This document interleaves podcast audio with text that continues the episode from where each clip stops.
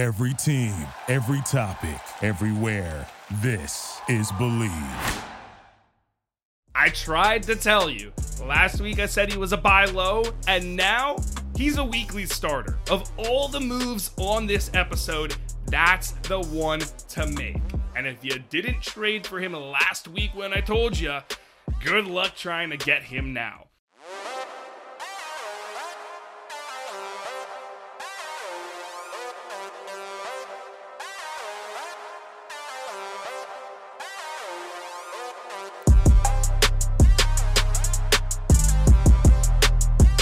You in for a treat ahead of week four? Today, you'll find out eight moves to make for week four for your fantasy teams. That includes four trades to make and four lineup decisions to make, all right here on the 50th episode of the Breakout Football Podcast on the Bleav Network, sponsored by PrizePicks.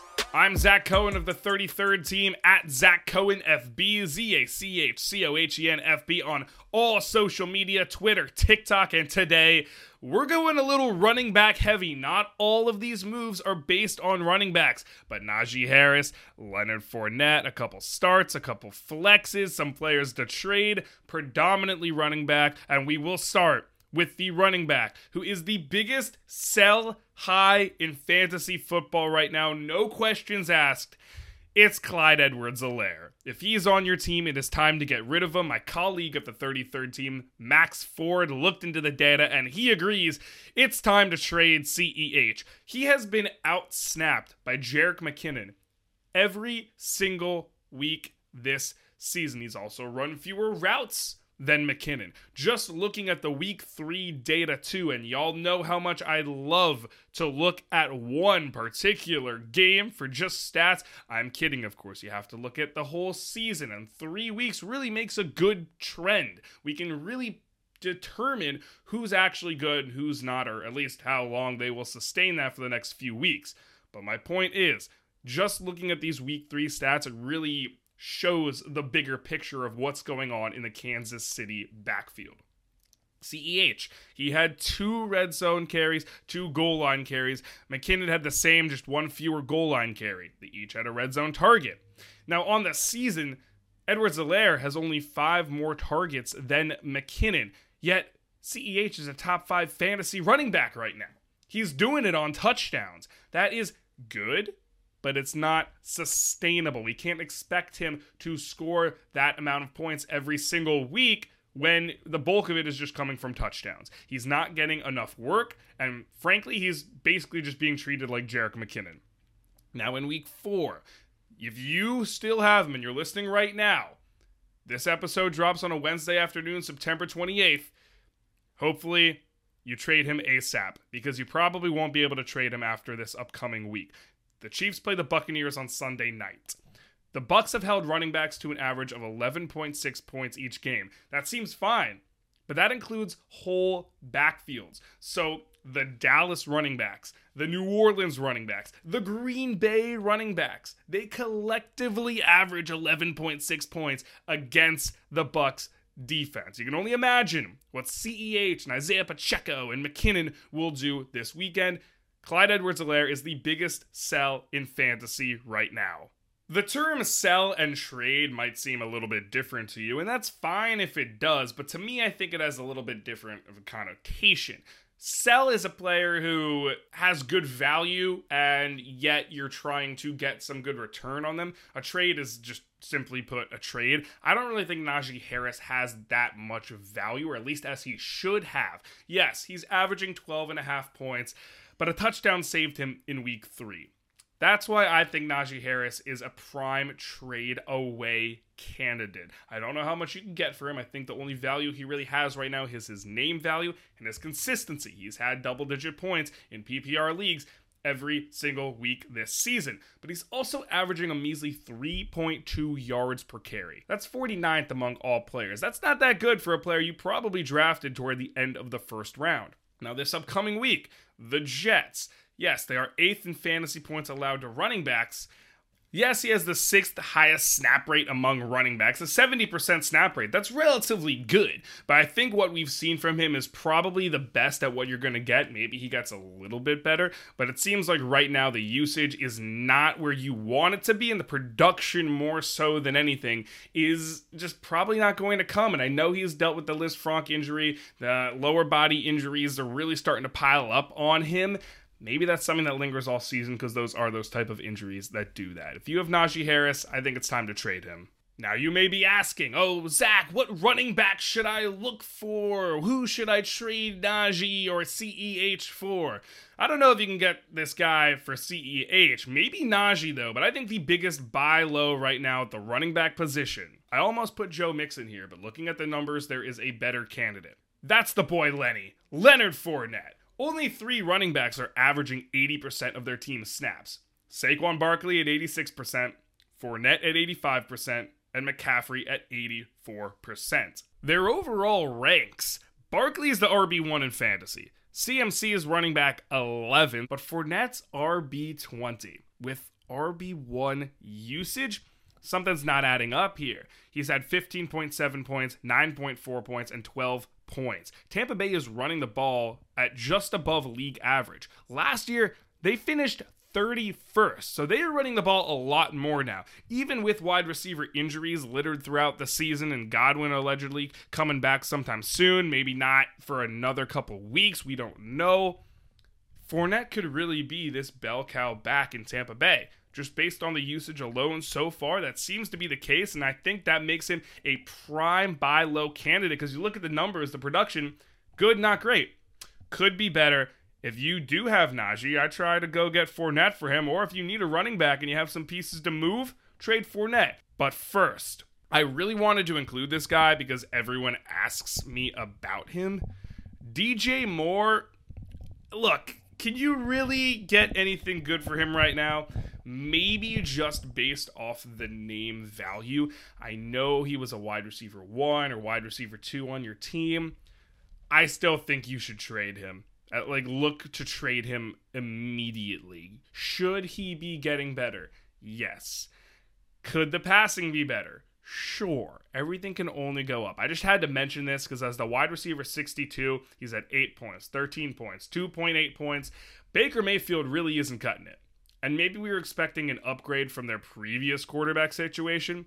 But overall, I don't think you're getting much more out of Moore. Pun totally intended. If you have him, try to trade him. You might not be able to get much for him, though. Speaking of DJ Moore, though, there is one aspect I love about him in week four, and that is the matchup. He's playing the Arizona Cardinals. They've allowed the third most passing yards this season. Yeah, it was to Mahomes and Stafford and Carr. But Baker Mayfield's best game this season came against the Browns in week one, where he had 19.1 points, according to DraftKings. Now, the Browns have played zone coverage 82% of the time per TruMedia. The Cardinals play zone coverage 62% of the time. So you had Baker balling out against the Browns zone coverage. That's over 80% zone coverage rate in that game. And you know, the Cardinals love to play zone coverage. I wouldn't be surprised if Carolina finds a groove offensively this week and DJ Moore benefits. His PrizePicks betting line right now is 49 and a half receiving yards. That's a prop I might smash, and I think you should too. If you don't have PrizePicks already, use my code. I got you. Z Cohen on PrizePicks. If you sign up and deposit, they will match your deposit up to $100 free, a 100% deposit match. No joke, no strings attached. Sign up, deposit.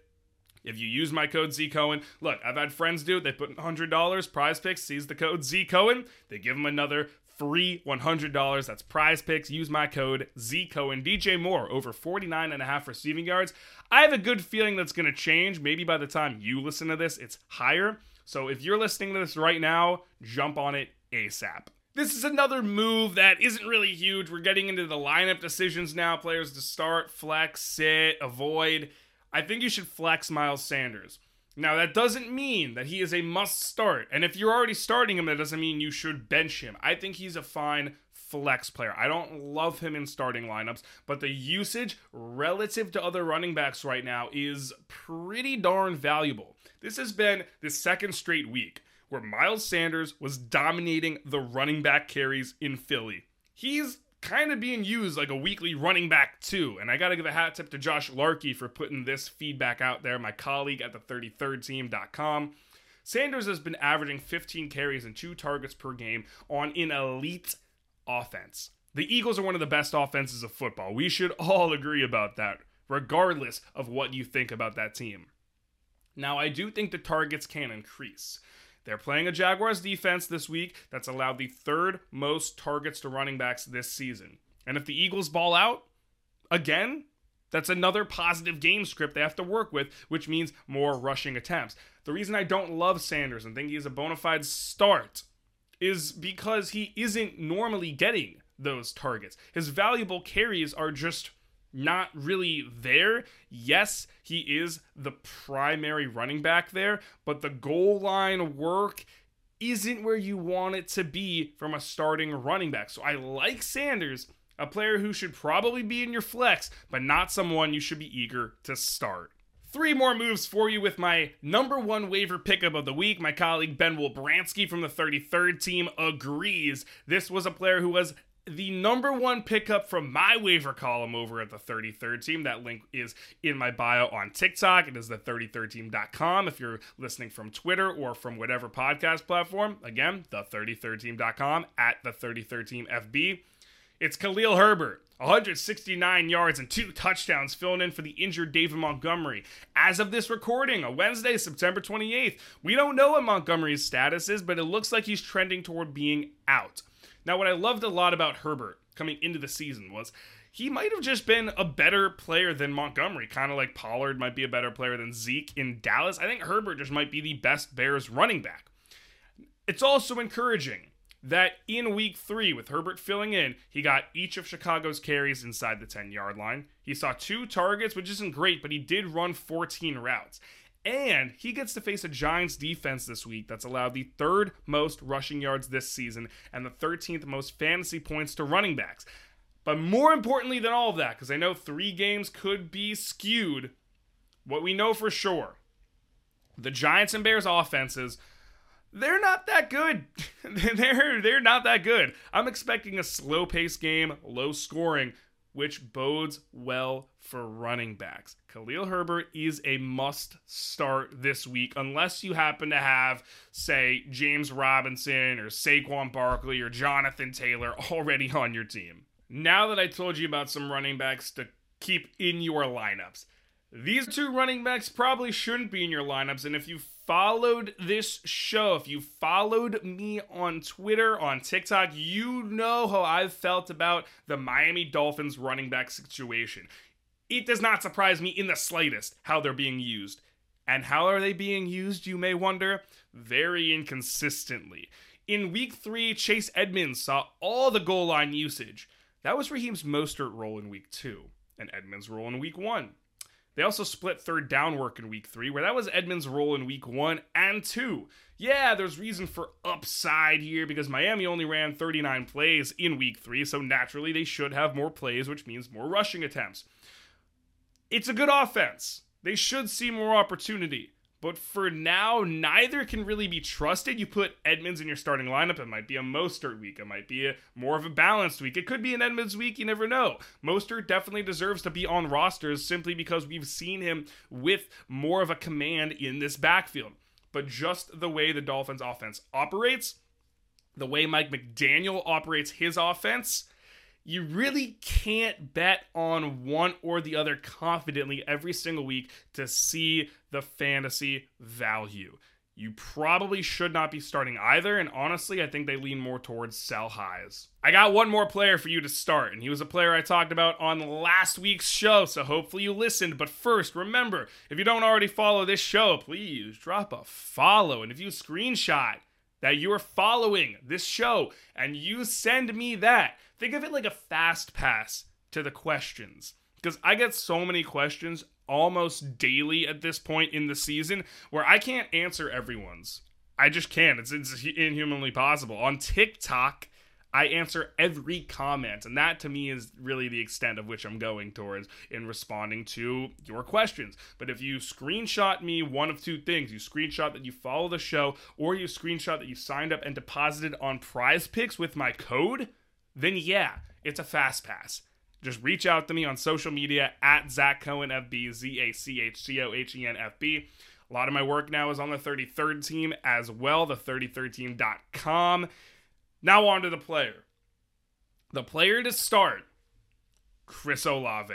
Keeping it pretty simple because I spent a lot of time last week talking about him. But one, again, if you've followed me throughout the offseason, you know how much I loved Olave. Heck, I've had an eye on him since his days at Ohio State. He's a stud. Last week I said to trade for him.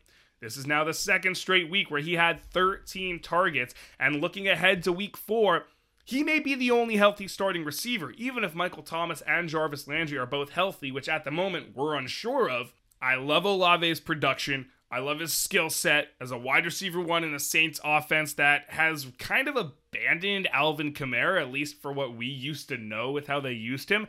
I think Olave can be that guy in that offense. I tried to tell you. Last week I said he was a buy low, and now he's a weekly starter. Of all the moves on this episode, that's the one to make. And if you didn't trade for him last week when I told you, good luck trying to get him now. I think there's a clear path where he's a top 15 wide receiver throughout the season. He's just that good. So those are my eight moves. If you have any questions, you know where to reach me at Zach Cohen FB on all social media. And for anyone else out there who does not know how to reach me on social media, feel free to drop a review or rating into the podcast platform you are currently listening to me on. I read all of those, I love them, and I especially love you, our beautiful listeners here on the 50th episode of the Breakout Football Podcast on the Bleav Network, sponsored by PrizePicks. I'm Zach Cohen. Until next time, everyone stay safe. I know uh, I will try to be stay safe here with Hurricane Ian looming strong in northern Florida. But until next time, peace.